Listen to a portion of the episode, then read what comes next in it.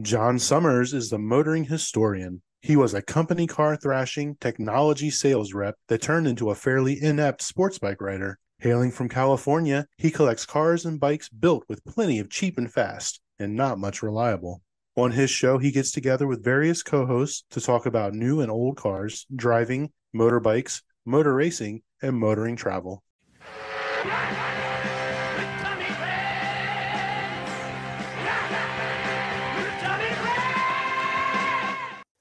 Good day, good morning, good afternoon. It's John Summers, the motoring historian, here again with school friend Mark Gammy. How are you, Mark? I'm living the dream, baby. I'm pleased to hear it. Just thought we would talk about US road trips today. Thought we would talk about the conference that I did midway through last week. And anything else that took our fancy for the next sort of 40 minutes or so, 45 or an hour. It's been an hour. Actually, they've all been different lengths because, of course, I can't edit for anything worth a damn. And we do talk a lot of shit. We do talk a lot of shit. And in fact, the last one, I edited episode 3 just yesterday because I'm going to break down the third one. This is one of the things about the Real Housewives, right? If you're on the Real Housewives and you're splitting up with your husband, you can't be like, we're splitting up because he's butthurt because I'm more famous and make more money than him, because you're like referring to the show. You can't like refer to the show. Do you see what I mean? You can't break the third wall. And what they've done in some reality TV shows is you'll hear the producer talking as a way to make it seem more real. You'll hear the producer like asking questions because we all know that the third wall's there, so why not? Well, I'm not going to pretend like, you know, it's just us chickens talking. This is not just us chickens talking. The fact that it's being recorded changes what we're doing, right? No, I'm totally natural. Well, okay, right? Okay, but that is, in fact, whilst as we're, let's break down the third wall completely. That is what I'm trying to achieve. It's the Mike Brewer, Alain de Cadenet. When you meet the real person, they are similar to the persona that they portray on the TV, because it's really hard to do that. That's just why I'm doing the voice, because I can be the real me in conversation with you with voice, but I can't be the real with me if I'm sitting here looking at myself, talking to you here. I couldn't be as scruffy as I am, or maybe I could. I don't know. I mean, this is the YouTube way. I mean, in YouTube nowadays, we got all these shots up people's noses and all of the shaky camera and all of this kind of Blair Witch bollocks, isn't it? So I don't know. Maybe I could do that, but I don't feel comfortable with that, because when you make it a visual medium, you make it mostly about the visual, and I don't want it to be mostly about the visual. I don't know. I mean, I was watching that Aidan Millwood Formula One site before we came online here, and he's interesting because he sets out to tell a great story that he researches really well, but the photographs are shitty, and he himself is not the most visually appealing bloke, and yet he's happy to put, you know, he himself sitting. I always think his office environment looks a bit like yours, Gammy. You know, he's happy to have that kind of plain, you know, I'm just at my house and I've done all this research about Formula One because I'm interested in it and I'm sharing it with you, and I'm using Wikipedia images to, you know, break up the monotony a little bit, but the main thing is what I'm saying rather than the visual image, which takes us back to Just Go Drive, doesn't it? Which I'm going to plug a little bit because I actually watched those videos that we did a couple of years ago, and I think they're interesting because I actually don't think they're too bad. I just think when you watch a YouTube video, you're expecting like a Top Gear style review of a car. You're not expecting B-roll with insightful commentary. If there's B-roll, you're expecting the commentary to be anodyne. And if there's exciting film, the commentary still may be worthwhile or may not be. You can still be hit and miss with. Anyway, so I watched that stuff again, and I'm actually quite happy with it. I don't. We still need to like launch the 45-minute NASCAR early history of NASCAR video that we did as well, because we put quite a lot of effort into that. I'm just still kicking around on my hard drive. We need to get that out. Yeah, yeah, Yeah, well, I had considered, of course, I was thinking this is a misnomer. Is somebody listening to this thinking, I was expecting motoring history. Where is the history of the Suzuki GSX-R? I want to know what happened in the 1969 Spanish Grand Prix from Barcelona in gory detail. I don't know. I mean, maybe there is an audience for that out there, isn't it? But I didn't want to do. I feel like that's better done in the written form. That's what johnsummers.net's for. Whereas this form is for, you know, us chickens just... well, if they look it up, I think we get to that in episode 263. So they just need to hang around for a bit. Well, fun. or go to johnsummers.net and do that ancient video. But you see, that whole video, the reason that took you ages to do was because you were trying to layer in the right image. And when I was saying Junior Johnson, you needed to be shown Junior Johnson, not David Pearson. And getting all that stuff right, and it's a total pain in the ass. And this but it's like 99% done now, so we should definitely get it out. But you know what? It's a lot less of a pain in the ass than those monks in the medieval period writing Latin with quills and ink, and do it in their eyes because they were trying to work with candles late at night. So if you're gonna, at least we can preserve what we have in a sensible kind of a way. Yeah. So let me begin this conference by having you Google up Watkins Glen original track, right? If you Google up an original track map of Watkins Glen, and if you're listening in the car or something, you know, I know you can't Google it up, and we always talk about these visual images. The point is that Watkins Glen was set up to feel like a European circuit. So the main start-finish is the main high street through the town, and then you turn off the high street, and rather like the Targa Florio, you climb up this crazy hill, a long straight, loads of sweeping around, far more like the Nürburgring or Spa than like the Targa Florio. You can drive the roads now, and that final corner, Big Bend, which is this long downhill right-hander. My word, if that's not one of the best corners in motorsport, and I include corners at Spa in that Big Bend, crappy name, great corner. Yeah. It's a very American name, to be fair. Well, it is. It accurate, is. Too. So, you know. So the other thing is if you look, at the start finish and they turn right and they go up the hill, that long right hander there, the motel that I stay in is there, and it's one of these motels where they don't take. You have to like call up by phone. They're not on hotels.com or anything like that, you know. And they have like one of those old credit card machines that, you know, you put it down and they like run the thing backwards and forth. But the driver stayed there. That's why I stay in that motel, because that's where the driver stayed. And there's loads of driver memorabilia in the bar, and the bar's quite an impressive bar. And if I tell you that when I rocked up to check in on this last visit, there was a gun auction going on. There were like more pickup trucks than you could shake a stick at parked up outside.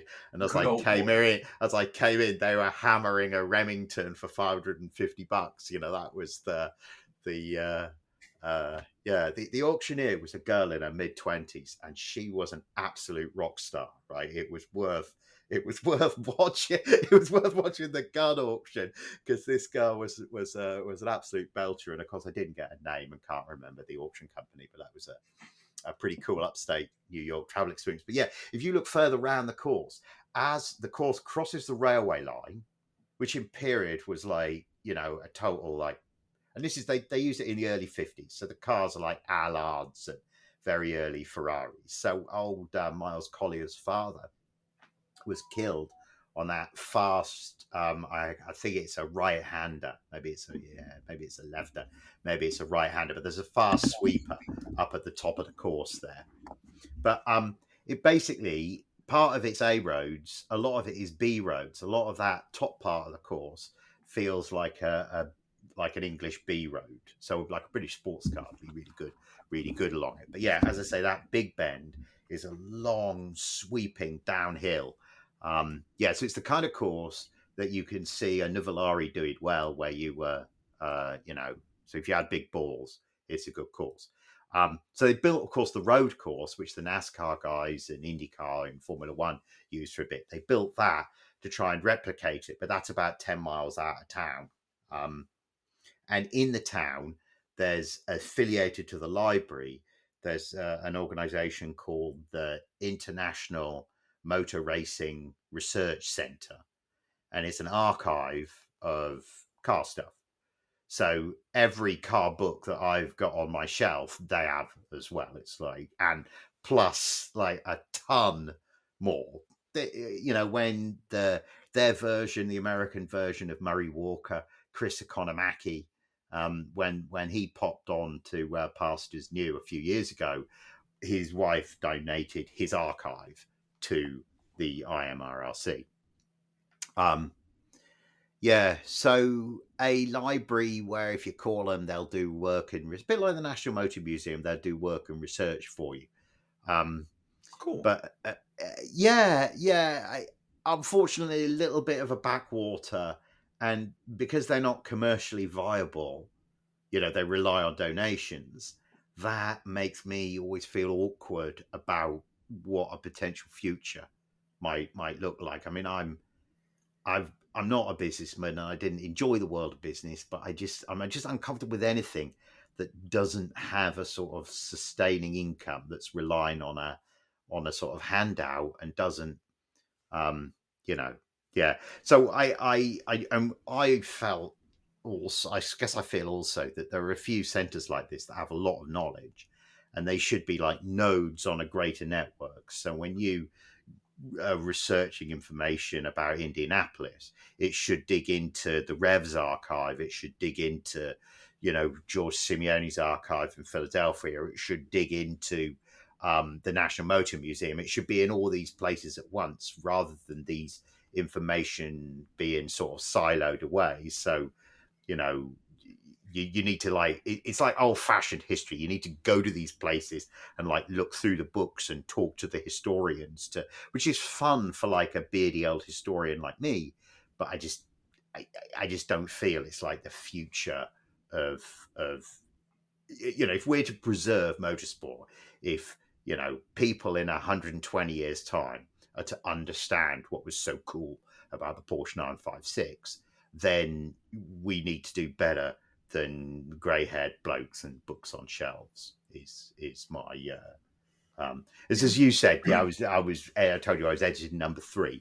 You said in number 3, you know, like I don't want to walk around a museum where their cars are sitting there and they haven't even bothered to put up a TV screen where you can see the car driving the one year every millennium they fire it up and you're going to hear it. That was the main point you were making, the sound. Yeah.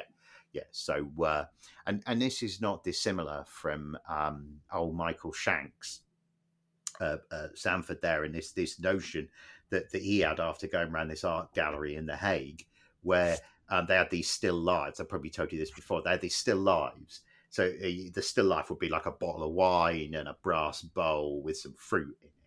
And then they would have the brass bowl on a plinth at the side.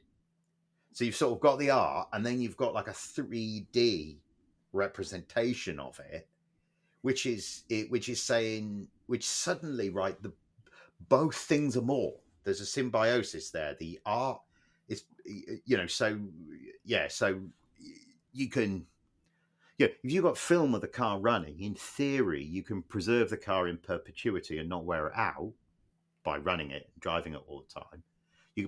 But you can still have the pleasure of making it come alive. And as virtual reality gets better and better, I feel we're duty bound to do that. I mean, already a driving game of racing a blower Bentley at Le Mans is more realistic than you and me buying a Bentley and going there and driving down the Mulsanne, driving down the main road from Paris to Tours at 130 miles an hour. I mean, it's so there's room for both, right? But is having the real Bentley and being able to drive it around, and then having like a VR representation of it, which is grounded in, it's not Mario Kart, it's grounded in the reality that Bengerfield gave us when he wrote his impressions of what it was like to race down the Mulsanne Straight. You know, the computer can make the road narrower again. The computer can make the road rough again, can't it? You know, that somewhat exists. If you like, if you set up a VR connection to something like GP Legends or something, you can do pretty good sim racing stuff based on, the 1957, GP season. So you do all the old tricks. So there's a lot of stuff coming along. And with the, my boss, I was just at a conference the last couple of days, and my boss's lad, I think he's like 23 or something, but he races sim racing. He plays iRacing, and my boss had endless issues with a 3-letter acronym company delivery firm with a brown shield, having issues finding the hotel in central London that's very near to Heathrow.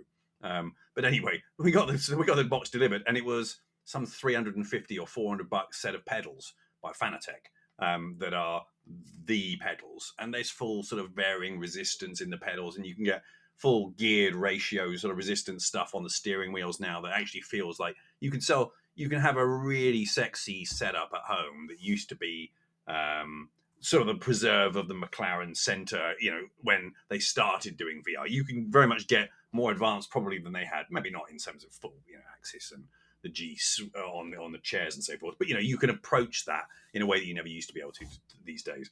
But the secondary point I'd make is, back to your point about the museums, it's so myopic. These places are often short of cash. They're often having trouble making ends meet and sustaining what should be, as you say, an archive in the physical. But look at how successful Goodwood is. Look at how successful a lot of these retro classics are. Why don't these places rent out a track for a day? Tracks need, often, especially in the winter, need money as well, because they're not being utilized in the same way. Why don't these people rent these places out, take the cars there and sell tickets? People would come. Yeah, you're going to sell a shitload of tickets over a long weekend, make a load of money. It's probably going to see the museum through for the rest of the year, and they get turned over once a year. It's only a few, they're probably going to do 30 or 50 miles. But the more you do, the more you put into it, the more they actually give it a few beans and get the back end out, the more people will come. So I think there's more that can be done in that area as well.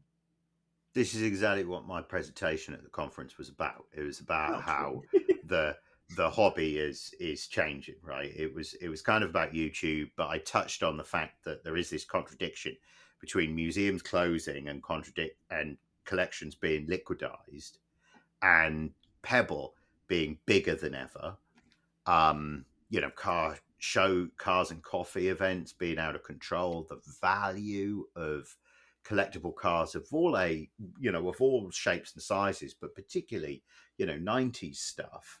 There is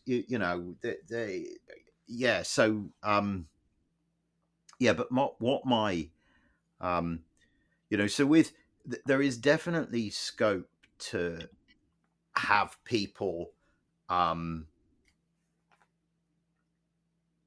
I don't know. Nobody ever goes to the museum in your hometown, do you? You never visit the museums in your. When did you last go to the British Museum? When did you last go to the Natural History Museum? Decades and decades ago. You don't go to the things that are close to you, and so maybe the notion that Goodwood is this one-off thing that you have to go to, where you have to buy the tickets and all of that. It becomes like a Prada handbag. That the fact that it's $30,000. Not $3,000 or $300, that alone makes it, covetable. Its rareness makes it, and isn't there an economic phenomenon where as the price goes up, it becomes more desirable, not less desirable, because it has this, because that confers exclusivity, or it conveys the, greater status for the owner, right? Because, everyone knows how much money you spend on it, kind of thing. Yeah. So what are we saying? There's definitely room for a shake-up in the way that we think about marketing classic cars, or marketing automobility altogether. The conference, one of the things that came up repeatedly was this notion that we need to take a model from the horsey people, and that once upon a time horses were, 100 years ago, horses were, being used as trucks, basically. And now they're exclusively as sports cars. You know, it's dressage, it's and what's a dressage if not a demonstration of an everyday skill? If you had to ride a horse every day, you basically, if you were going to ride the horse properly and not have the horse be a pain in the arse, and you needed to be about as good, not as good as like top dressage now, but you know what I mean? Just as driving on a track, driving a Morris Minor round a track in 100 years' time is going to be similar to, you know, racing. You see what I mean? There's this notion of pulling together the skills. I don't really know where I'm going with that, but yeah, I hear what you're saying. Yeah. Especially as it becomes rarer. Again, I was chatting to a chap at the conference, and he said that he lives in the States, and his neighbour's car had been broken into, and they'd broken into it, got in and sat in, and then just got out and walked off because it was stick shift. Yeah.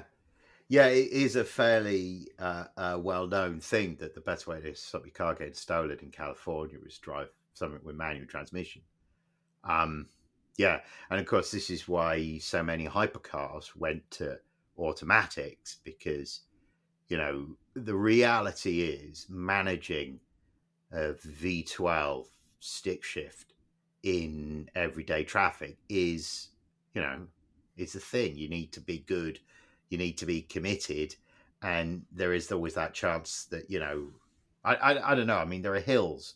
If I use the Mustang for the school run, I will drive a particular route to avoid having to do a stoppy-starty through a four-way intersection uphill where there's 100 yards of cars, because the clutch pedal needs to be on the floor all the time. And you know, I don't know if there's something wrong with the clutch, or the clutch is just heavy on that Mustang. But you know, my legs are worn out. I'm like an old man. I get back pain if I do. Yeah. Okay. So I presented a lot on YouTube, right? It was about what I talked about was how. It was most racing. So this is which conference? So this is the conference at the place in Watkins Glen, and who else is there? It's at this IMRRC, International Motor Racing Research Center, and the small conference. You know, there's maybe 50 people in attendance, if that.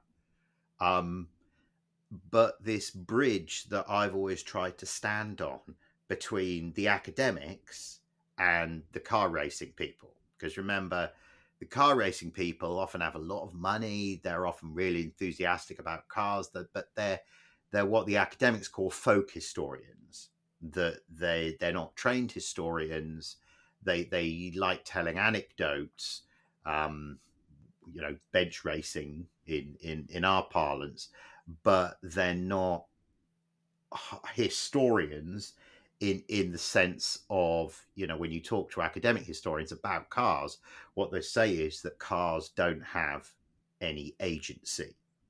In other words, we can talk about Henry Ford, we can talk about Alfred Sloan, we can talk about Ferruccio Lamborghini, but we can't talk about Lamborghini as a Lamborghini car. This is just not in the same realm as us. And a lot of this, right, is the composition of people who are historians, which is, you know, it's a liberal leaning, female leaning profession. And that's very obvious when you go to the conferences. So, you know, this event's different from that, right? The academics who come are car enthusiasts, and the non-academics who come are folk historians who are really clever people who work like historians. So, for example, Don Capps, who you will see, you know, knocking around, who's a leading light at the conference,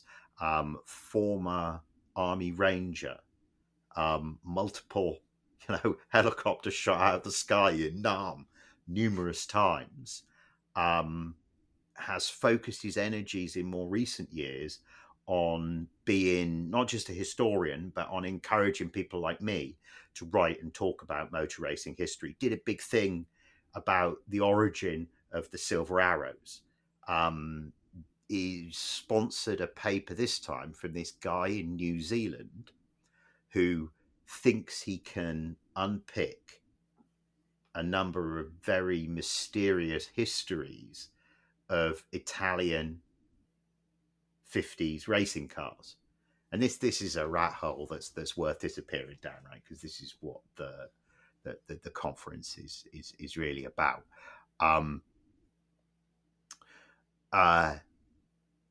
It seems that Italians registered all of their cars and identified their cars, like motorcycles, by the engine. Whereas in Europe, we always did it by the body. This would seem to be a trivial detail, wouldn't it, right? So in other words, when Luigi and Mario were building the car, they put engine one in chassis one. Now, if somebody then goes out and bends up chassis one, which never happened, would it? No. You take engine one out and you put it in chassis two. And that car becomes car number one. That's now chassis. That's now car one, VIN number one. When that car gets shipped abroad, when it gets put into racing manifests, it's car number one. In like, yet in actuality, right, it's car number two, according to how we Europeans feel about it. So fast forward 50 years when Maserati 250Fs are collectible, well, it really matters whether this was the car that Sterling Moss raced and won, that Fangio was photographed in that famous picture with the damaged nose and the car in a full-blooded four-wheel drift, right? If you can identify that car or even just that engine and gearbox, identifying that specific car is a much more important thing. Well, and the trail is completely blurred. Well, I saw the paper presented before, a couple of years ago, before the pandemic, and there was a car broker, classic car broker, racing car broker, well-known guy in the audience, and I happened to be stood with him for lunch, in line for lunch immediately after the presentation. So I said to him, "What did you make of that Maserati thing?" And he said he thought it was a load of old bollocks.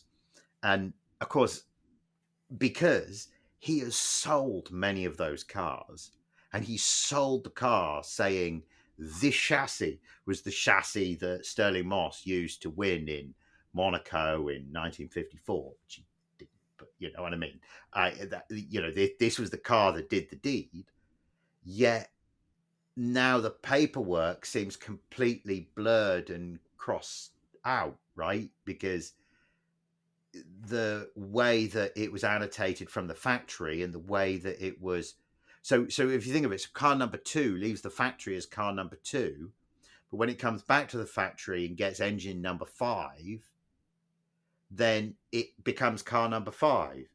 But according to our reckoning, it's not car number five, it's actually still car number two, right? It's got the dinks and the louvers and the brakes and everything of car. So you see how it should be a fairly simple thing, but actually it becomes hideously complicated. So that's the stuff that Don Capps is ready to do, is pick at those wounds. And he'll say, I can't get Doug Nye, I can't get my friend Doug Nye to say this. And I'm like, I said to him in the conference, Don, like, that's because Doug is retained by the auction companies, and the auction companies have a business which is predicated on the widget being a widget, not a widget that had a widget changed into it. And so this bloke that you've wheeled in, this Trevor Lister guy from New Zealand, who looks like he played far too much rugby and has put together these crazy spreadsheets where he thinks it's not just Maserati 250Fs, he thinks it's Ciatas, it's Oscars, of course it's Ferraris, but there's an additional level of double layer of complexity with Ferrari, one being that they cheated with the numbers, basically. It looks like they deliberately bent the rules. Who would imagine Ferrari would deliberately bend the rules? Plus, you've got the obfuscation of the fact that the cars have been worth a lot of money for ages. So you have the whole Lord Brockett thing. Do you remember Lord Brockett? this was in the 80s, English lord, when Ferrari prices went up, he started doing things like cutting up some cars to make better ones and faking up the identity of the better one, and then was caught. But by that time, like half a dozen cars, like nice-ish cars that would be worth millions now, had been cut up to make fakey-do GTOs, basically. It's absolutely fingernails down the blackboard when you think about it. But so when you look back at that, right, that's how the cars were treated in period. So the Ferraris particularly, and they're of course worth telephone dial amounts of money now. So for somebody like the car broker, who I won't name, but really well known, you've seen him advertised, handles the very, very best cars, one of the top 2 or 3 car brokers. If we were to go backwards and forwards naming car brokers, he would be one of the first 3 or 4 names that we would come up with. He's to dig into that would just be destroy. Any sense of value or provenance. And it's a bit like digging into allegations of cheating in NASCAR. It's like, who gains from it? So when Smokey Yunick said that Fireball Roberts won the 1962, Daytona 500 with a supercharger, when he wrote that, yet, nobody found any evidence of it. The car's long since destroyed. All he did was kind of pee on Fireball's achievement somewhat, didn't he? He didn't really, we can't prove it. And I'm not saying he shouldn't have written it if he thought it was true. I'm just saying in terms of the clarity of history. It never leaves them. Nige was the same at Goodwood in his little speech. They're still snarky and annoyed and grudge holding, I think, a lot of this. Yeah, I just wonder what gives them the vim and vigor, Yeah, well, Smokey Yunick was certainly a vim and vigor kind of person. And of course if you looked on, I've dug into it, there's stories about, well, where could the supercharger have been? And how could NASCAR have missed it? And could Smokey have had it on there and removed it? And I just think it was an old man, talking some shit at the end of his life. Smokey was like that. And I don't think there was ever a supercharger on the car. And I feel like there's an asterisk next to Fireball's achievement where he was super dominant, dominant in a way that you never see in NASCAR now. And I feel it was partly Smokey's car, and I feel that Smokey's car probably was a bit cheaty, but I feel like Fireball was really fucking amazing that weekend. It was his day of days, if you like, and Smokey, denigrated that for that's just because I can't imagine how a supercharger would fit. But the point is, digging into allegations of NASCAR cheating just makes everybody look bad. When David Pearson won all those super speedway victories with the Wood Brothers, was that cheaty?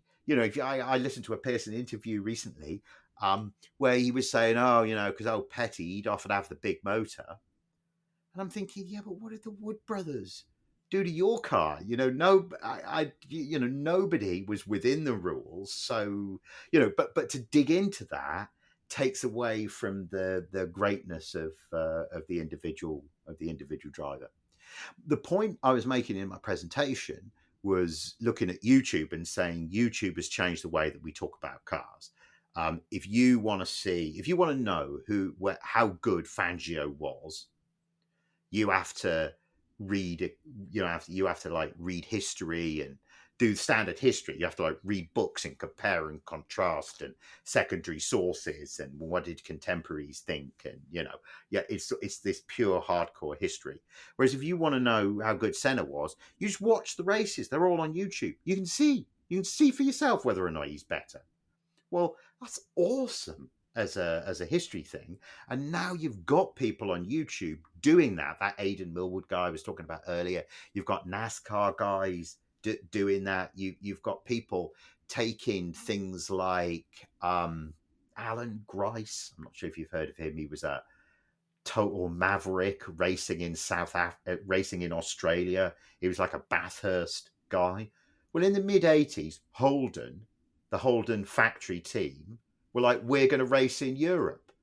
Gricey, the privateer, he was like, I'm coming too. I'm going to take my Holden as well. So you've got Peter Brock with the Holden dealer team, like racing against 635s and Capris and things like that. And then you've got this white Holden, Gricey's Holden, not sponsored by anybody. Chickadee was the name. That's some haulage company from the town that he was on. Chickadee was the sponsor. Gricey was faster than the DTV, the dealer team, and even won some races in the course of the season, right? Amazing story. This super 100-mile-an-hour guy tells that story, right? Which I never would have got. I'm not going to sit there and watch every round of the European Touring Car Championship from 1986. But when Super 100 miles an hour packages it up for me, there's a new narrative and a new way of telling the story. So I talked about that. I talked about old Hoovie and the supercar guys and how, remember I told that story about the, 3 dozen McLarens that nearly ran me over when I was at Pebble. And I couldn't believe how many Lamborghinis and McLarens and new supercars that were at Pebble. Yeah, that's Hoovie is part of this, and these other YouTube guys who Hoovie has 3 Lamborghinis paid for by the channel, paid for by this stupid persona that he's got where he talks about cars and doesn't really do anything with them. He just fixes them and then sells them. He doesn't really it's not like he goes to the track. It's not like he's like setting quarter mile times. It's not like he's, you know what I mean? He doesn't, the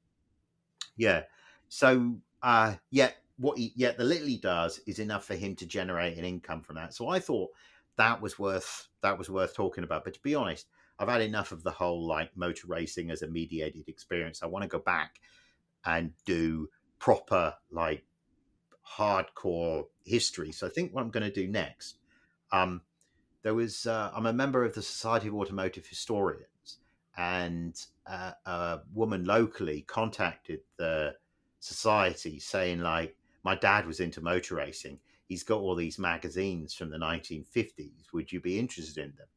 So the society contacted me as the local member. I met her, and there are all these oval track racing stuff from the 40s and the 50s. It seems that within like 10 miles of my home, there were 6 racetracks. And in that brief window after the war, but before everyone had a TV, watching oval racing was an enormous thing in the US. So I'm going to do a bit of research into that. I'm going to try and do it. I'm making this up as I go. I've never said this out loud before. I just was going round inside my head. When I was a tour guide in Rome, I used to be able to stand in the forum and tell the whole story of Rome from one spot in the forum, literally from, over there in 750 BC, right the way round to, and there in 430 AD, you could just turn around and it was a great device as a tour guide because it was so clever, fundamentally, as I'll toot my own horn with that. But it was actually a shitty tool because the people have to stand still and then your feet hurt and you get bored and you get fidgety and you stop listening. You need to walk and talk. You need to talk for like 2 minutes and then walk. Doesn't matter how significant what you're looking at is. You have to walk and talk to keep the punters happy. But I wanted to do the same thing with. I feel like I could do. I want. What was I talking about? I was talking about the same as standing in the middle of Rome. What was I going to do that with? I was going to do that with. What was I talking about? You were talking about the circuit racing stuff that you were going to do the research into. Yeah, I could do the same thing standing in. So you could say it from my home in 1930, from my home, from where I'm sitting at the moment in 1900, what could I go and see? In 1910, what could I go and see? In 1920, in 1930, because it would change. Because something else I was going to talk about, and my favorite presenter is this guy at the conference is this guy, Joe Leonard, who again has a really interesting background, successful businessman, obsessive car guy throughout his life, classicist. And then I had a long conversation with him about Thucydides on a bus ride one time. He studied Thucydides. So Duesenberg, class judge at Pebble Beach for Duesenberg. Did a really interesting piece about Duesenberg racing cars a few years ago. Did a really interesting piece this time about people who'd finished second at Indianapolis a lot of times. So kind of like Lloyd Ruby, but even the kind of beardy historians who represented at the IMRRC, they weren't, you know, these are drivers who we've not heard of. And a lot of these guys raced on board tracks, which is with all the splinters, sprint cars on board tracks. Yeah, yes, your face says it all. It was, yeah, man, Jesus. It was dangerous as a motherfucker. Imagine when the track starts to break up and then you fall out of your car and accidentally impale yourself on a piece of 2x4 that's come up off the track. I mean, it is eye-poppingly dangerous, and there's no fucking history of it whatsoever. And there are books, and I need to dig into, like, because the books are expensive because they're rare, so I need to dig into that. So I think I might go back and do that kind of hardcore history rather than doing this kind of let's talk about how the story got told kind of thing. So other people, there's the older guys like Don and Joe, and then there's younger guys who are racing enthusiasts but who are academics. So there's one girl, Kate Sullivan, who's at the University of Edinburgh, who does lots of land racing stuff. Like, she's the fastest woman in the world in a pickup truck or something like that because her parent, because she's been out to Bonneville numerous times. There's this Belgian guy, Tim Robiers, who did a really interesting project a few years ago about Formula E and made a lot of us old car guys sitting in the room really look at Formula E in a different way. And you know what? I realized that Formula E is on its way to being when you and Dens used to sit around in Wilds Lane, and I used to watch you be all comers on Wipeout on the PlayStation. And we used to say, Formula One needs to be this. It needs to be this floating. It needs to be really fast. It needs to be neon lights. It needs to be upside down. It needs to be, you can shoot the other guy. It needs to be, you can drive over power-ups. Why isn't it that? The managing ethos around Formula E at the time that Tim did this presentation seemed to be like that, and that was interesting and cool to me. Yeah, it's pretty exciting.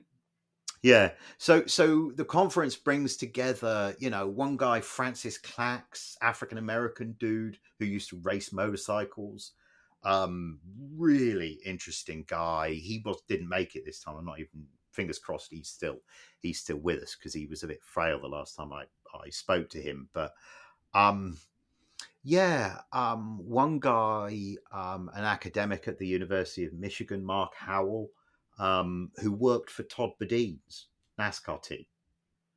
So, you know, he did a piece about, his presentation was about rock stars and was about music and racing cars and how there's a lot of crossover to it. And he talked about Vince Neil racing in the Indy Lights series, and apparently he was quite good.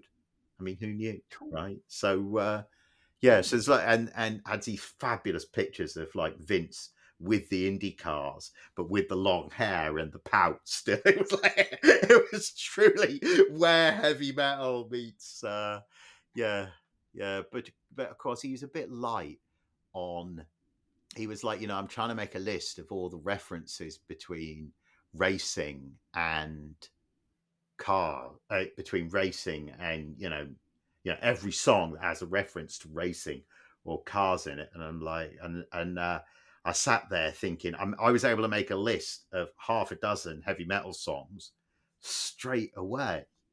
You know, especially if you expand it to, because to me, right, I think the main similarity between racing and rock and roll is that most of the time, everyone thinks being a rock star is about being on stage, like, good evening, Long Beach, you know?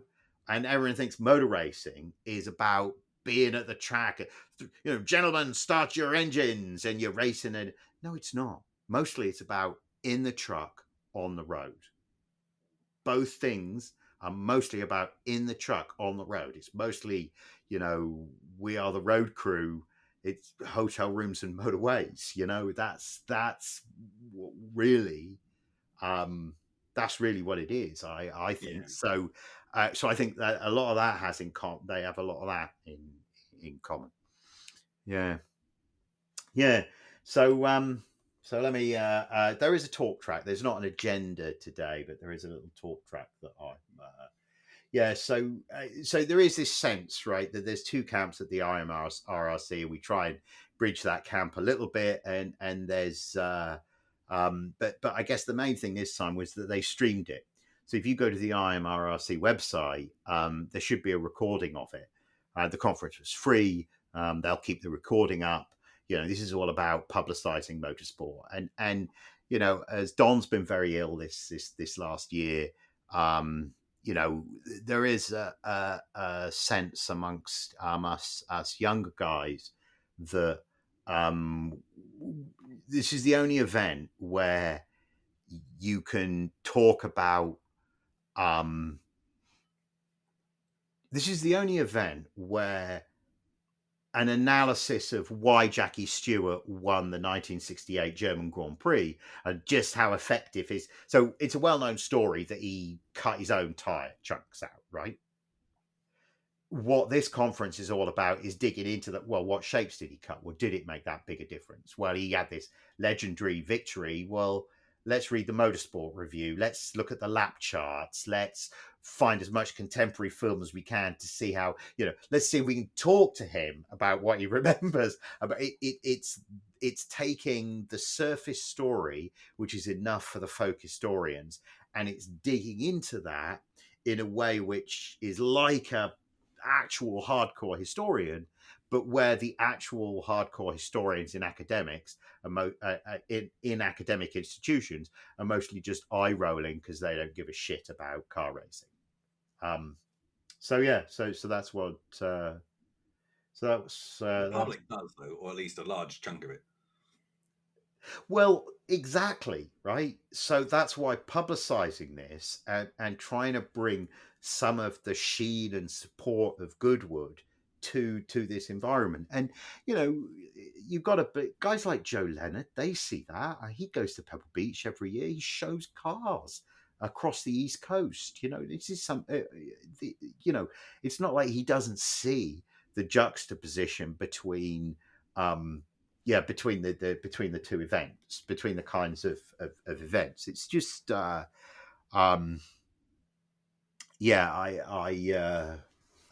So that's what the event's all about. So it's in the New York, Watkins Glen's in the Finger Lakes region of New York, which candidly is a total asshole to get to. Because if you fly there, you have to do a puddle jumper afterwards. And then to get out, you have to do the puddle jumper, usually at an inconvenient time of day. So you're always worried you're going to miss the connecting flight back to California.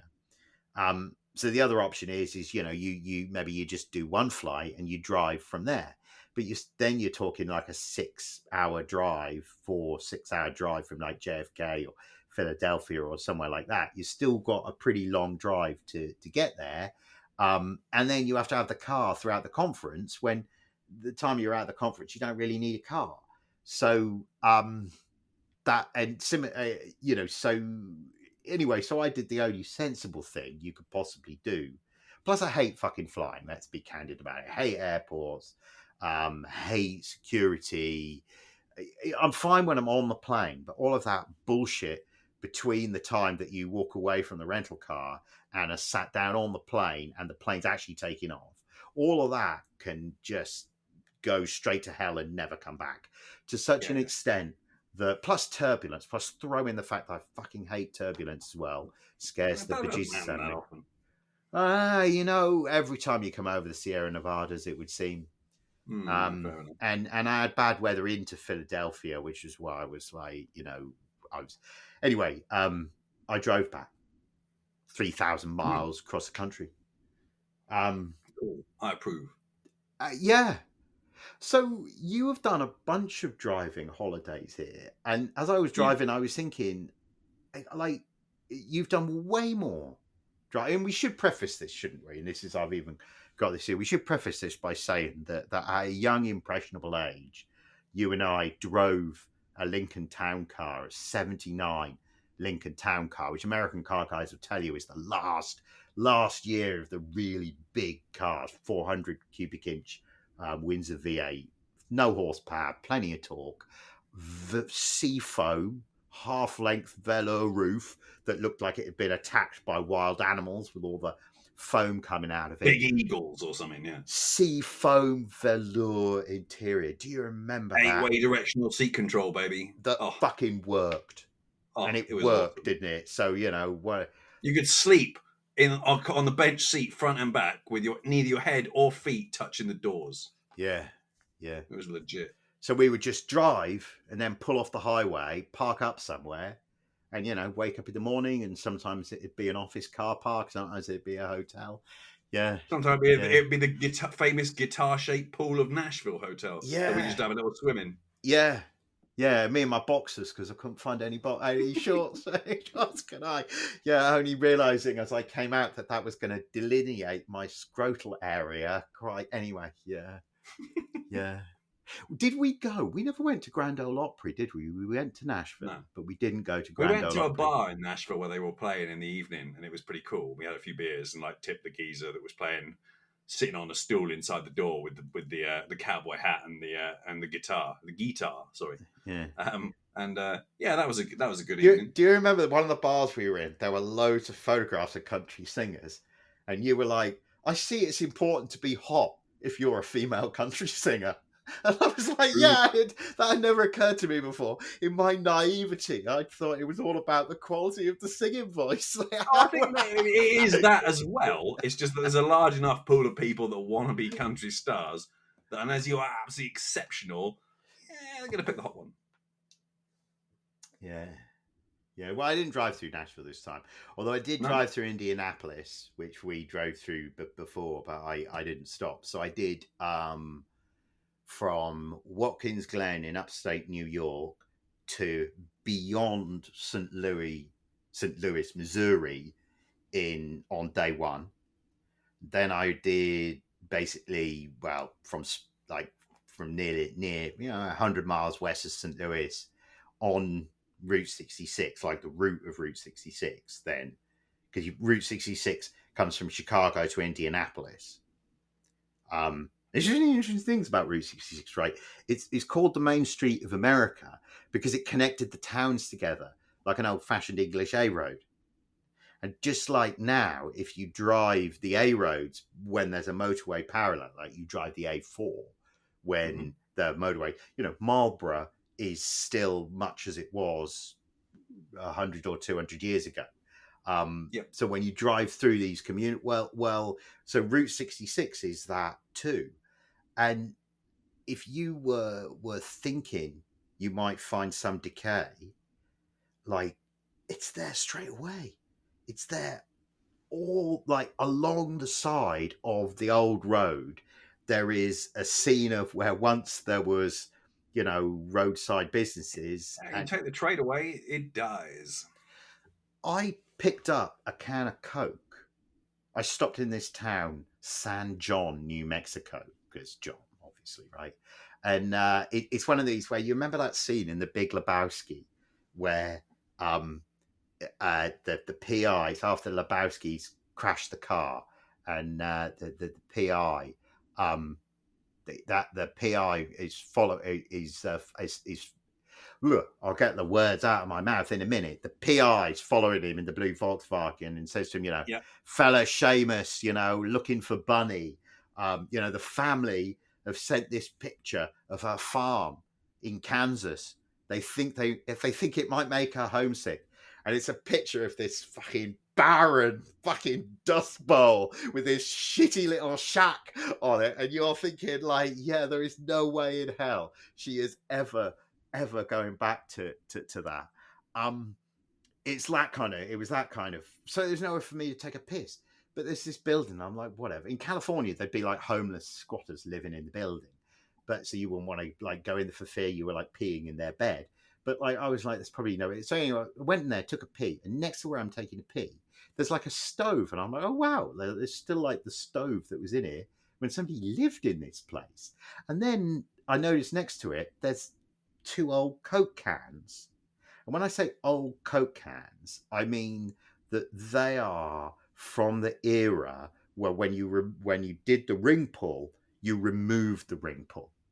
Now, correct me if I'm wrong, but they changed those when we were at Devonport High School for boys in the late 1980s, because I remember David Bickle being upset that you couldn't separate the things. And you remember he would always, Bickle, ever afterwards, would always fiddle with the lid until it broke off out of petulance that they weren't going to leave the lid attached, that he wanted a separate ring pull. Do you remember that? So that must have been what? Well, you remember 80s? You should better put the ring pull bit into the you put the sort of tab that came out.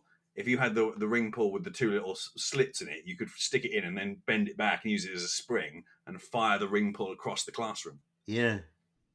Yeah, I do remember Bickle. I mean, that's, you know, they're destroying a hobby. Yeah. They're destroying a way of life. Well, so that was a way of life has been destroyed. Well, fucking, this is what I saw on Route 66, right? A way of life destroyed. A can of soda, a Coke can that had been drunk, discarded and left there for what, 35 years, you know, like, so that was interesting. So a lot of, you know, so finding the cool abandoned garages with cool cars, that was not to the extent that I conditioned myself to. I was like, I'm not going to stop. If I stop at any of these, I'm just not going to, because I set myself to do it in 4 days. So it meant that I had to do at least 750 miles a day.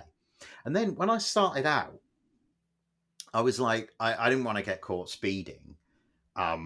So I just set the speed out. Well, then I realized I could drive further without getting tired, you know, like a lot further, because the speeds were lower, because everything was just moving more slowly.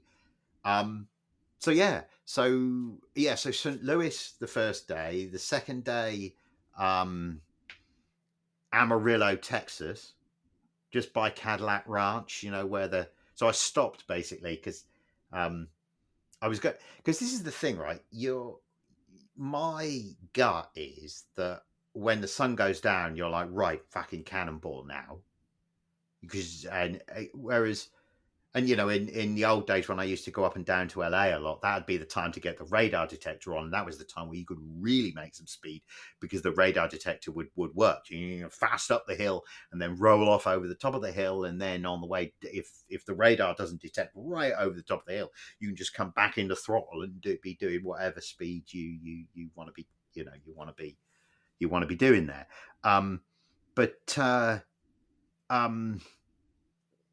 I didn't bring a radar detector. I didn't want to drive like that this time.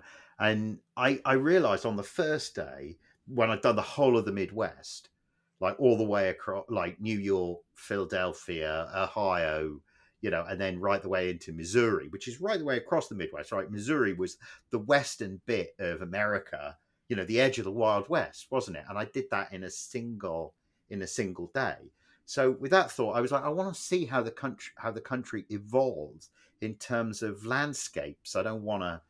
Plus, when you've been driving since 7, 8 o'clock in the morning, by the time it gets dark, you're fucking knackered anyway. Yeah. So Amarillo, so I did Cadillac Ranch, and the weather was like we grew up in Plymouth, and Plymouth has a special brand of rain, doesn't it? Where it's not quite raining, it's just damp. So you can put an umbrella up and it's not going to help you at all. You're still going to be wet and cold, and the cold gets into your bones far more than the temperature would suggest. Like you Americans would say, what's the temperature? And you would say, oh, mid-50s. And they'd say, well, it's fine. And then you leave them out in it for a little bit. Like we get a bit of this wet weather like that here. Dana watched a soccer match with Ollie's. Cold got into her bones, so uncomfortable and miserable. It was like that when I was at Cadillac Ranch. It was like that kind of cotton wool fog. And just a word on Cadillac Ranch, as you're driving west, it's south of the highway. It's actually quite a long way away. It's not like Stonehenge. Stonehenge is way closer to the road than, or actually that road's closed. Did you know that? Have you been past Stonehenge recently? They've closed. They've moved the road. It's moved. Really? Damn. Yeah. Excellent. About time. Yeah. Or they moved, the road they moved is the one that goes right past it. Right, the one that road, so not the 303, the little one is the one that they've closed, and they've made the whole thing part. So down at the, if you go past, you remember you used to be driving, if you were driving west, you used to come off the 303 and on that little road, and then the car park would just be up on the right. They've now moved all of that stuff further away, and you go to a visitor center and then you ride a bus down. I actually think it's a better experience, but I wasn't. Yeah, they still got a dual carrier. Well, you know, a major A road. Yeah, but right, they're going to move that. That's going to be moved. I think so. Yeah. So Amarillo, Texas to was it Seligman? Yeah, it was Seligman, Arizona, which is the town which is closest to Radiator Springs in the Cars movie. And it is, I mean, it is California. And by that time, right, at almost every intersection, there's historic Route 66. And if you get off, you can actually drive on what was Route 66. And it'll run parallel to the main freeway. And sometimes the surface won't be quite good and the speed limit will be 55 miles an hour. But you really get a sense of what it was really like. So I actually felt like the best bits of Route 66 were out west. I actually felt like the best vistas, like New Mexico, the high desert, awesome.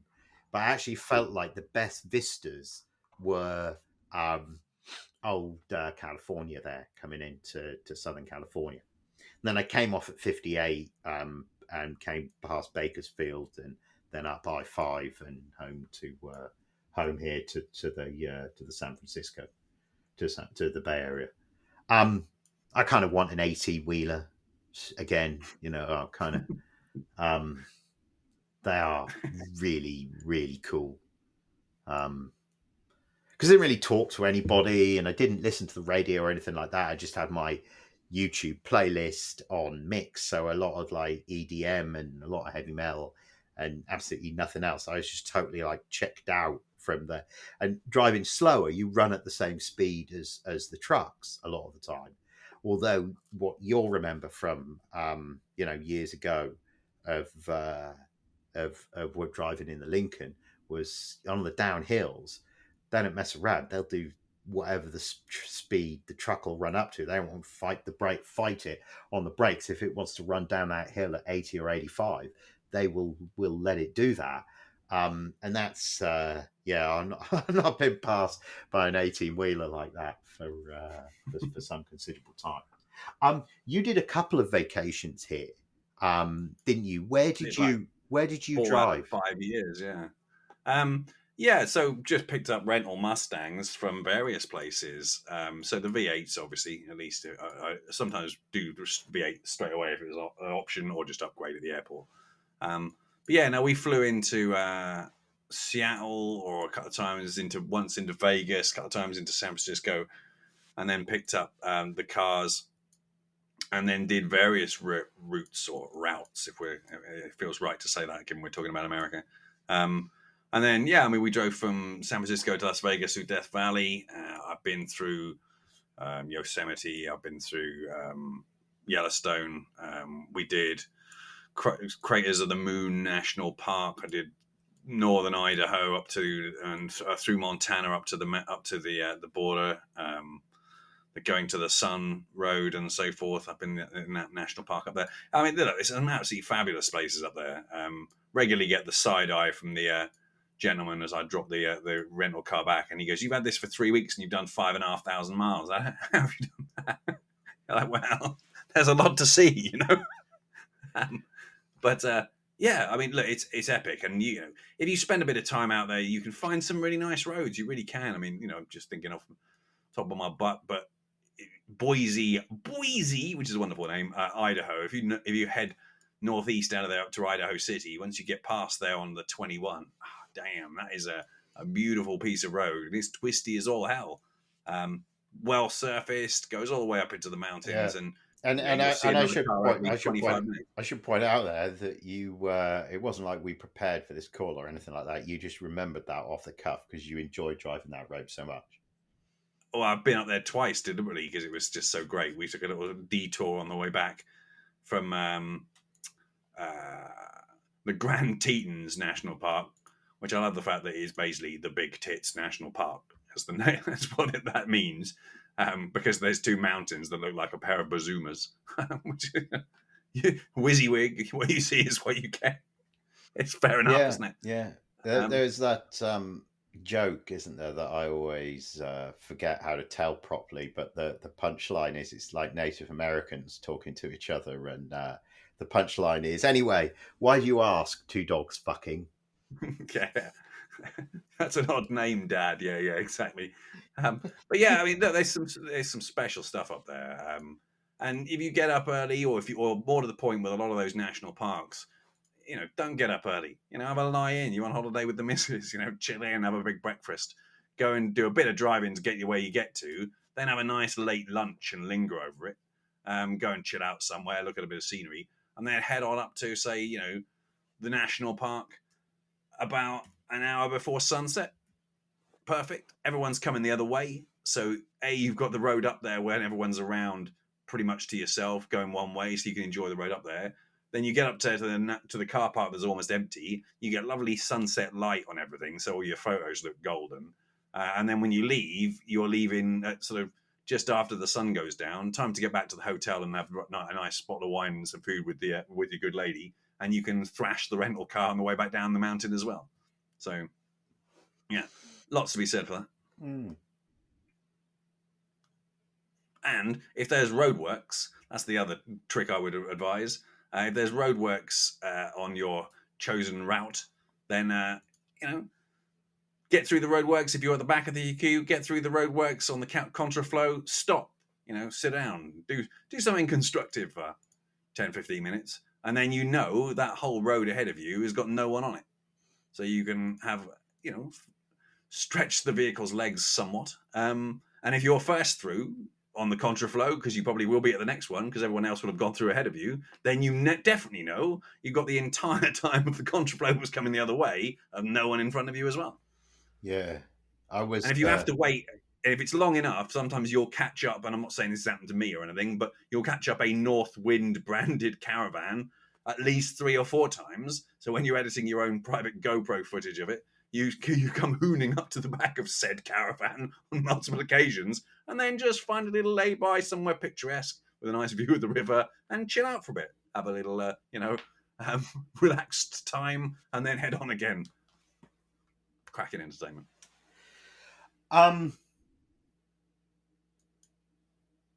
I guess the other thought that I had is about Route 66 is that what they badge as historic Route 66 is the road as it was in 1926, when it was like designated as Route 66. But that sort of hides the fact that it was in continual evolution.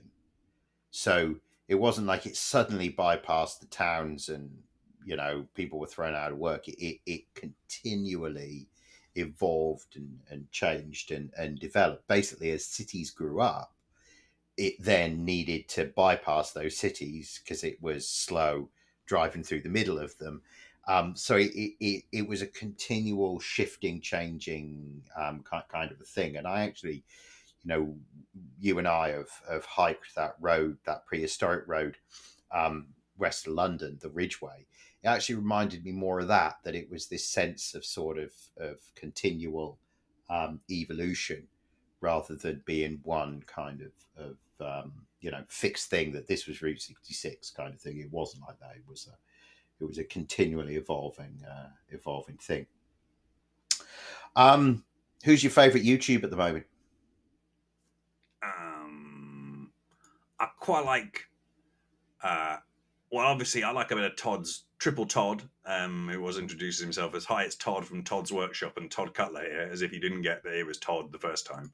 I understand why he does it, but it still makes me smile every time.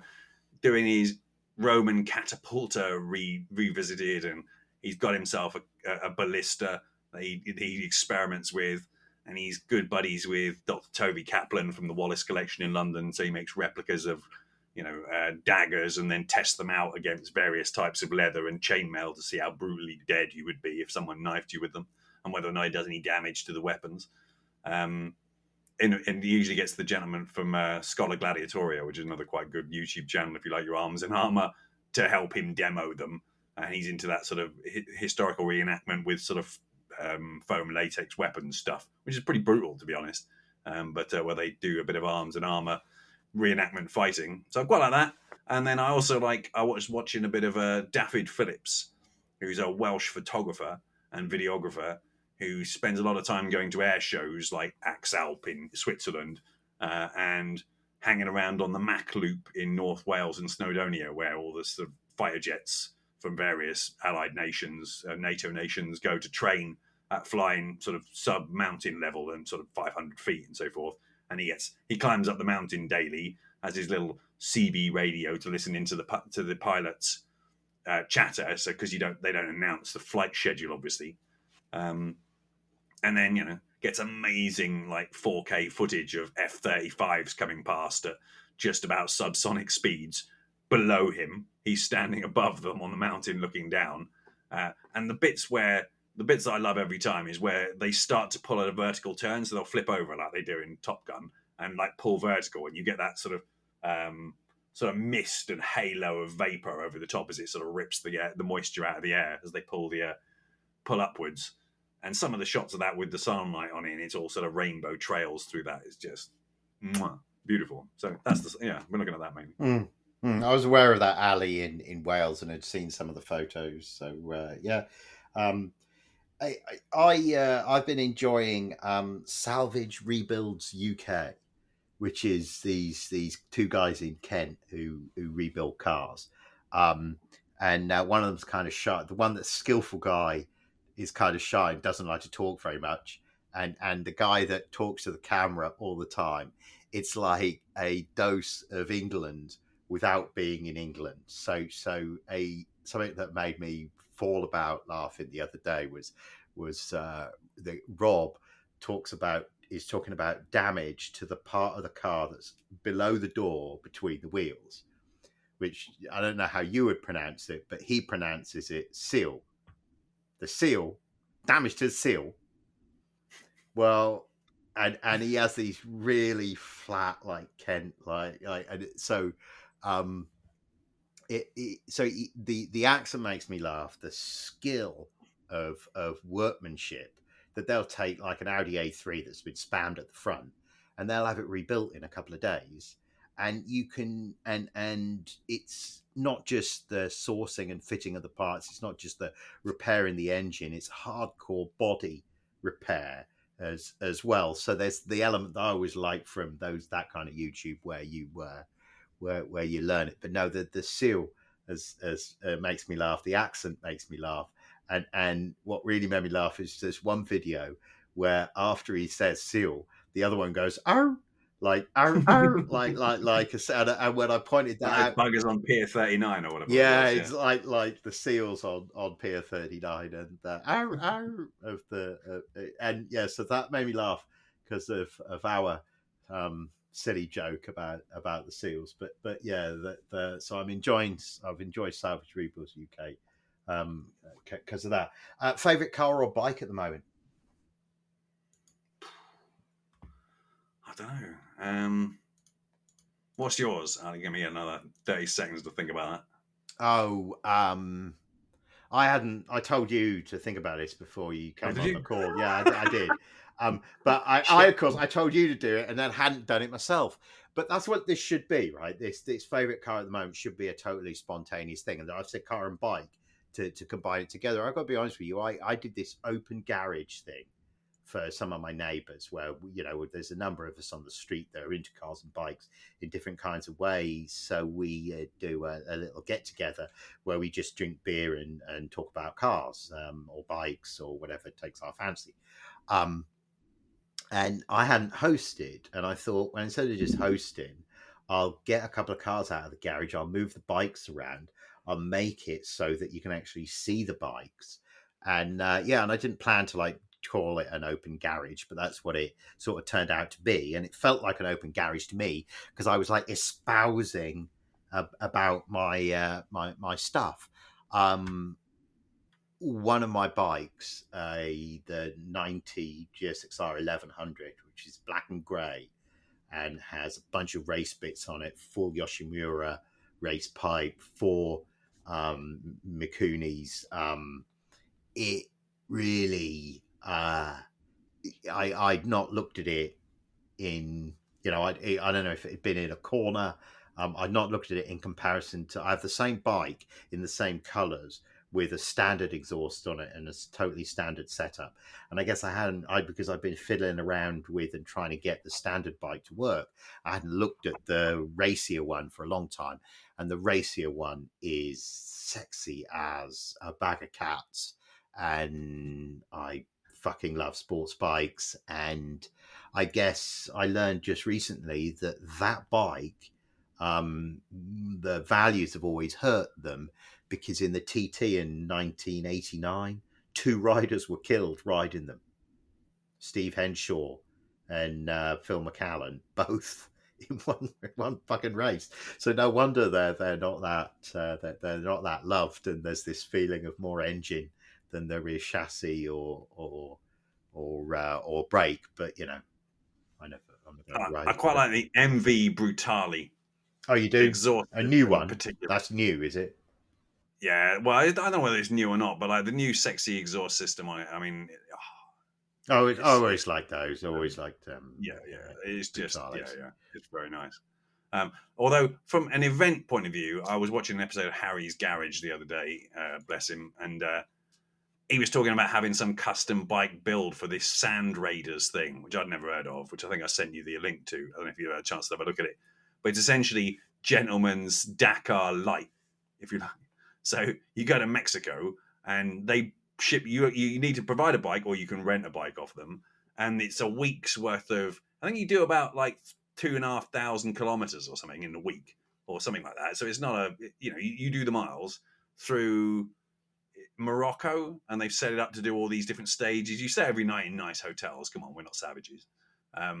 But they'll ship the bike down for you from wherever it's coming from, and you have to have the right insurance and so forth. But you can live your Dakar fantasy, and it's like 2,500 euros. Yeah, I've got a new model to train for. I'm not sure how much of a Dakar fantasy I have. I also like riding around in the desert. Well, like, I also that sort of thing. I also feel like I mean. But it's like, because they've chosen picturesque routes, because it's not the Dakar, so it's like through the mountains and through all this sort of stuff. So they've chosen what looks to be a really gorgeous route, at least from looking at from the information. Harry did it last year and said he thought it was awesome. I didn't see any videos about it. Maybe I just missed them. Well, but yeah, Mark, if you ever want to have a desert riding fantasy, like you should fly here, and we should go down and see Mark Newton in Todos Santos and take his. Yeah, but I don't want to get shot. I want to go and have the Todos Santos is not. That's well. I mean, that's that. It's a touristy place. Look it up. It's touristy spot. Todos Santos. It'd be the shooty bit is up by the border. Well, either way, I quite like the idea of it. But look, I mean, reality is, I'm gonna have to. I've been eyeing up Honda CRX 250. Rallies, I think, things like that. I'm thinking that'll do me. Well, the other thing you should do is, since certainly since when I picked up riding again, I was amazed at how the kit has changed. So basically you can get like Kevlar jeans and a Kevlar check shirt that does better protection than your leathers. So the whole business of I'm too fat to fit into my leathers now, I need to slim down. I'm going to need to buy in stuff anyway. Yeah, but yeah. Especially if I'm doing off road, the leathers. Are good anyway. It's also like a whole adventure finding the equipment, because it's actually quite hard to step away from. So what I bought this armored vest thing, and it's got foam in the elbow, and it's quite hard to step away from what I used to have with that elbow and styles thing, like on a hard armored elbow. It's weird to step away from hard plastic and know that this soft foam is going to provide more protection, because this soft foam's this like clever fucking material that goes ultra hard when you hit it. So it's like soft and flexible until it's hit, and then when it's hit, it's super hard. Like those non-Newtonian fluids and so forth. Yeah, yeah. So between that and so if you wear that armor, and then you wear like a Kevlar shirt, like a Czech Kevlar shirt that like could pass as a normal, like not classy, but you know, like a you know, you could wear it in the pub and not look like you're wearing a motorcycle kind of thing. Those things have more slide than leather. It's absolutely brain out. You need to adjust your like perception of what's possible with it. Because I was thinking about it because I kind of rushed the learning, and the important thing for me was getting jeans that were if I sit on a jigsaw in the trousers that I'm wearing at the moment, wearing the tennis shoes I'm wearing at the moment, I fit fine.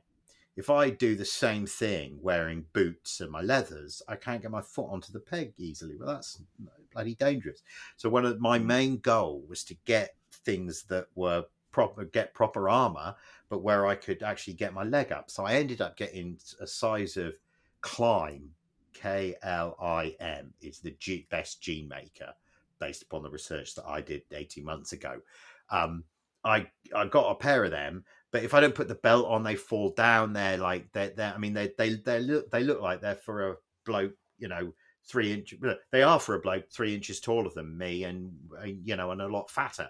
But this way, I get enough play in the knee that I can, you know, and they're wide enough so they go over the top of my boot. So I wear my old boot, and the jean goes over it. Anyway, it's the whole like getting the right kit is a total fucking sport. What's the most scared? I thought of this the other day. What's the most scared you've ever been in a car or on a bike? I'll go first if you're thinking. Okay.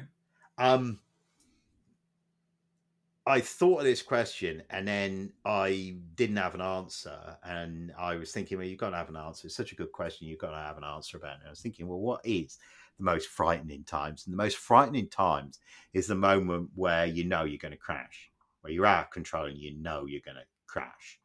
So if I think about the time that took, that moment lasted the longest, the occasion, because on a sports bike, the window between, usually don't have time to be scared, right? Usually just you're on it and then you're hurt, right?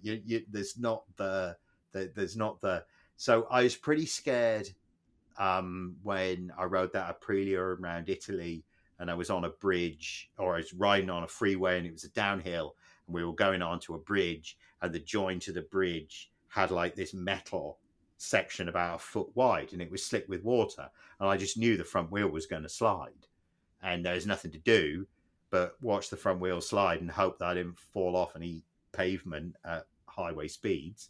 And I just was over it, and that was it. So that was scary, but I actually think the most scared was probably in that white Ford Sierra 2-litre gear that you and I owned jointly on the way home from the office or the gym one day, where the back snapped on me and I caught it, but didn't correct fast enough. And the act of catching it meant that I just speared off the road and into a ditch at about 80 or 85 miles an hour. And I remember it going and me catching it and feeling like a hero for catching it. And then immediately it wanting to spear off the road, and me seeing the tree and the ditch coming and just thinking, fucking hell, like this could be the very end. And you lost your nice green Jaguar bag out of the back because some little bastard came along and pilfered it overnight before we can go back and empty out the car in the morning. Yeah, yeah. Well, you were a trooper that day. Thank you again for that, because when the car stopped moving, I was like, oh, let's fucking get out of here.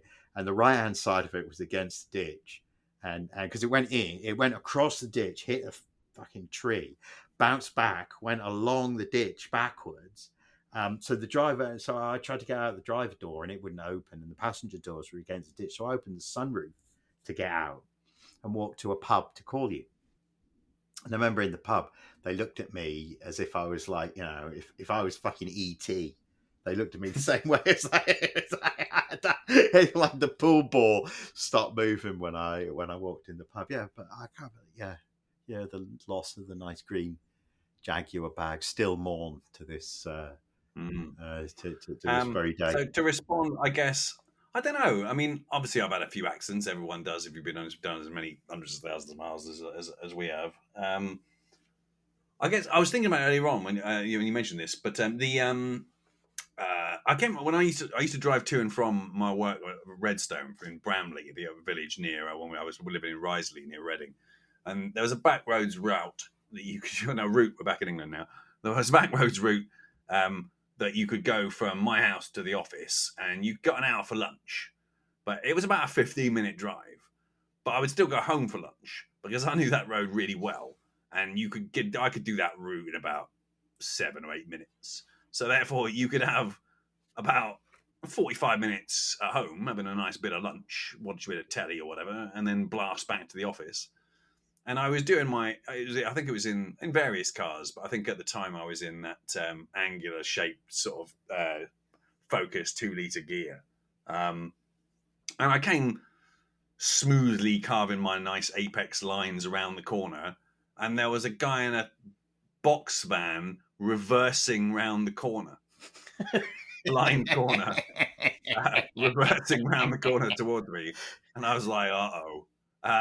And it was one of those ones where, like, okay, either I'm just going to have the mother and father of all rear-ending into this van, and I'm going to lose that. So I just overtook him. It was like, it's like, roll the dice here, buddy, make a saving throw. Because if there's something coming the other way, it's going to be worse than in the van. Yeah. But if it isn't, and there wasn't, I just overtook him at, like, galactic speed was like off down the other end of the road and round the next bend before I could even react to put the horn on. Yeah, you know I mean, but that's a pretty good one, and I'd never heard that one before. It was kind of intimidating. Yeah. My other question was going to be about books, and of course you're not reading at the moment, so I'll talk about my books and then I'm doing audio books at the moment, but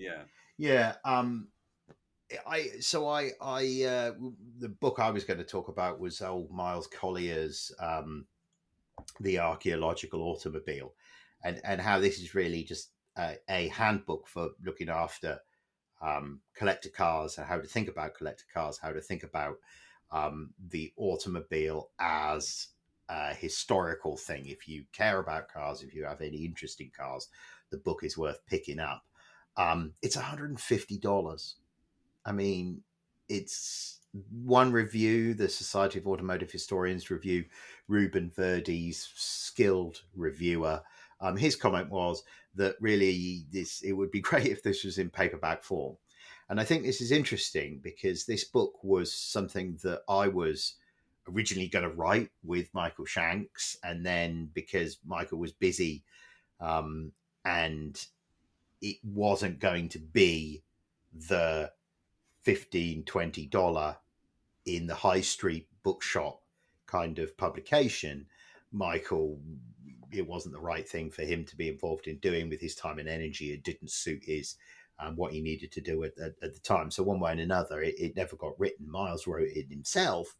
But of course, what comes out is very different from what would have been, what it would have been like if he and I had written, if two Englishmen, if two lower middle class Englishmen had written it, it would be very different from if, one of the wealthiest and leading car collectors in the world has written it. Now, for all that, the book has Miles's just incredibly dexterous feel for storytelling and for cars in general. It's really exquisite, and to reduce it to paperback and $15 in the airport almost doesn't do it justice, because he approaches the cars like high art, and his book looks like high art, and the stuff that he's written comes across as the musings of somebody who regards the stuff as high art rather than as paperback and disposable. That's not to say, so there's a long and short is there's still room for somebody like myself to take those ideas and that aesthetic and discuss it in a way which is accessible for people who have XR3s and Camaros.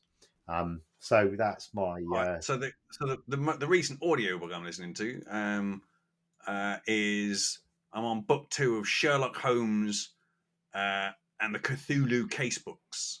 So this is a series of books written by James Lovegrove, because of course Holmes is old enough now that it's public property, that so you can write with those characters, because you know Mr. Conan Doyle, Sir A himself is long dead and it's passed into public domain, copyright is expired. So he's written Cthulhuized versions of the books where, yes, Holmes is still the same sort of deductive genius, but actually he was waging a long campaign against the elder gods who were behind a lot of the evil that was going on. And there's like Cthulhu-style monsters and summonings and evil stuff going on in the deeps beneath London. And it's pretty good. Yeah. Well, and actually, Mark, that's given us a really nice segue for me to talk about what I was going to say, is that, you know, I asked you for favourite books one of these episodes a while ago, and you were like, well, I've been writing, and I was going to say we should say, you know, you've been writing these satirical Dungeons and Dragons novels that sort of bring our Dungeons and Dragons campaign alive. Halvar and Clarence, Chronicles of Halvar and Clarence. There's a website.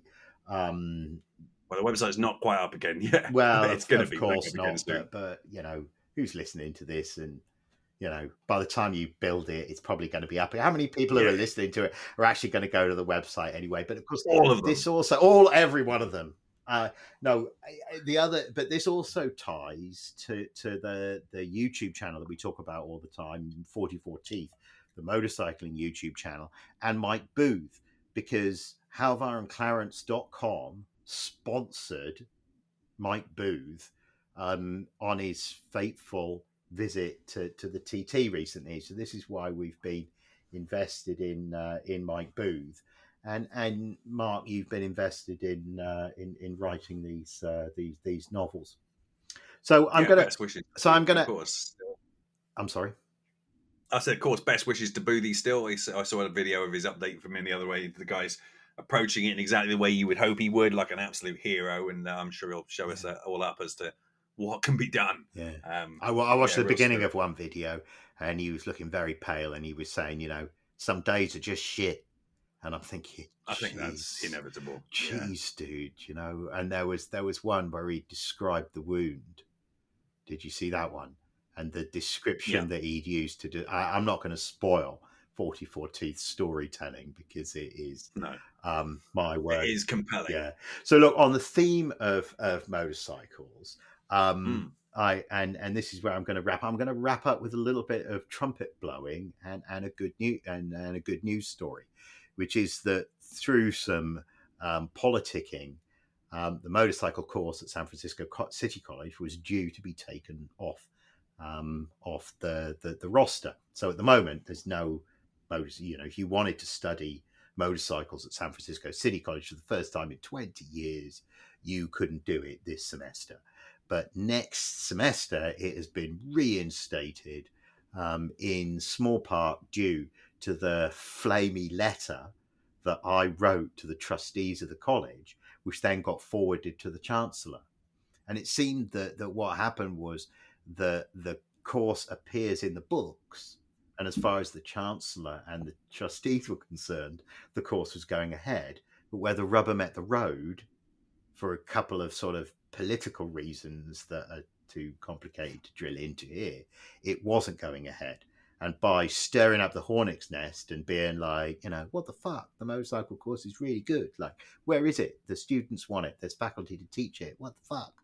Just by being that, it's meant that the course has now been reinstated in a meaningful way in the spring. So go me.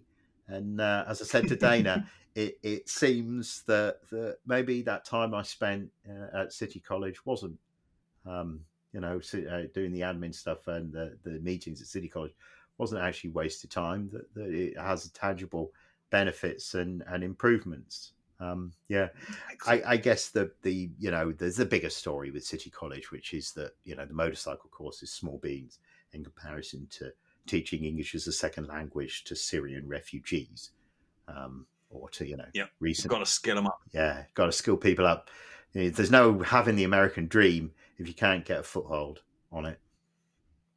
Dude, like, how are you going to make America great again if you can't even speak the language? Come on. Yeah. Gotta get behind it. Yeah. Get a hat. Yeah. Everyone needs a hat. Yeah. Not that. But no, truly, it's carry your own culture with you, but you've got to skill up and integrate into society, haven't you? But that's all right. And so apparently there are 300 languages spoken in California at the moment, the same as it was in the 1840s before the gold rush. Shit, bro, I didn't even know there were 300 languages still being spoken. Yeah, in California there were 300 languages, but the Native Americans in California had 300 languages apparently. When I did that American history course, that was one of the eye-popping things about when you think of Native Americans, you need to think of it as a hodgepodge of all sorts of different cultures. It's a patchwork of cultures because it was small tribes, you know, each of which had their own cultures, and it's absolutely fascinating history. I'd like to study the more warlike ones. There were some warlike ones near here. I, of course, am interested in these. Ollie's been studying the Ohlone people that were in this part of, but they seem to be pretty Ewoky. I'm not so interested in the Ewoky types. Garlands of flowers and pacifism. But is that just what we need to bring a few stormtroopers that can rattle their Ewoks? Exactly, but got a bit of fire when we get going. But is that just what we take from them? Right, that when we look back on how their lives were, you know, we like the idea of it being, you know, a simple pastoral paradise. It probably wasn't like that, was it? It's probably more like the homeless people are now. What, like Ewok on Ewok knife action? Yeah. Could be like every Ewok for themselves. Yeah.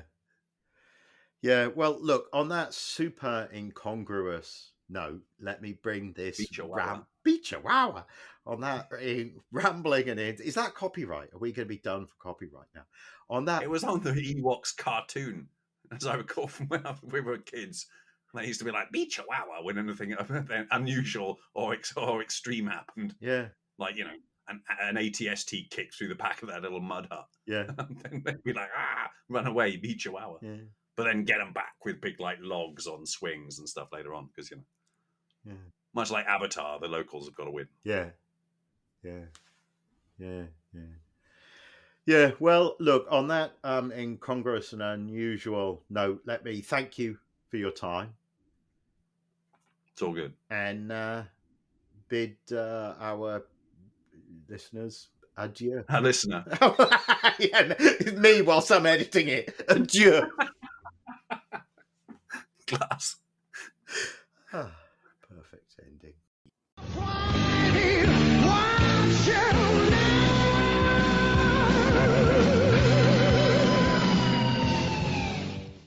This episode has been brought to you by Grand Touring Motorsports as part of our Motoring Podcast Network. For more episodes like this, tune in each week for more exciting and educational content from organizations like the Exotic Car Marketplace, the Motoring Historian, Brake Fix, and many others. If you'd like to support Grand Touring Motorsports and the Motoring Podcast Network, sign up for one of our many sponsorship tiers at www.patreon.com/GT Motorsports. Please note that the content, opinions, and materials presented and expressed in this episode are those of its creator, and this episode has been published with their consent. If you have any inquiries about this program, please contact the creators of this episode via email or social media as mentioned in the episode.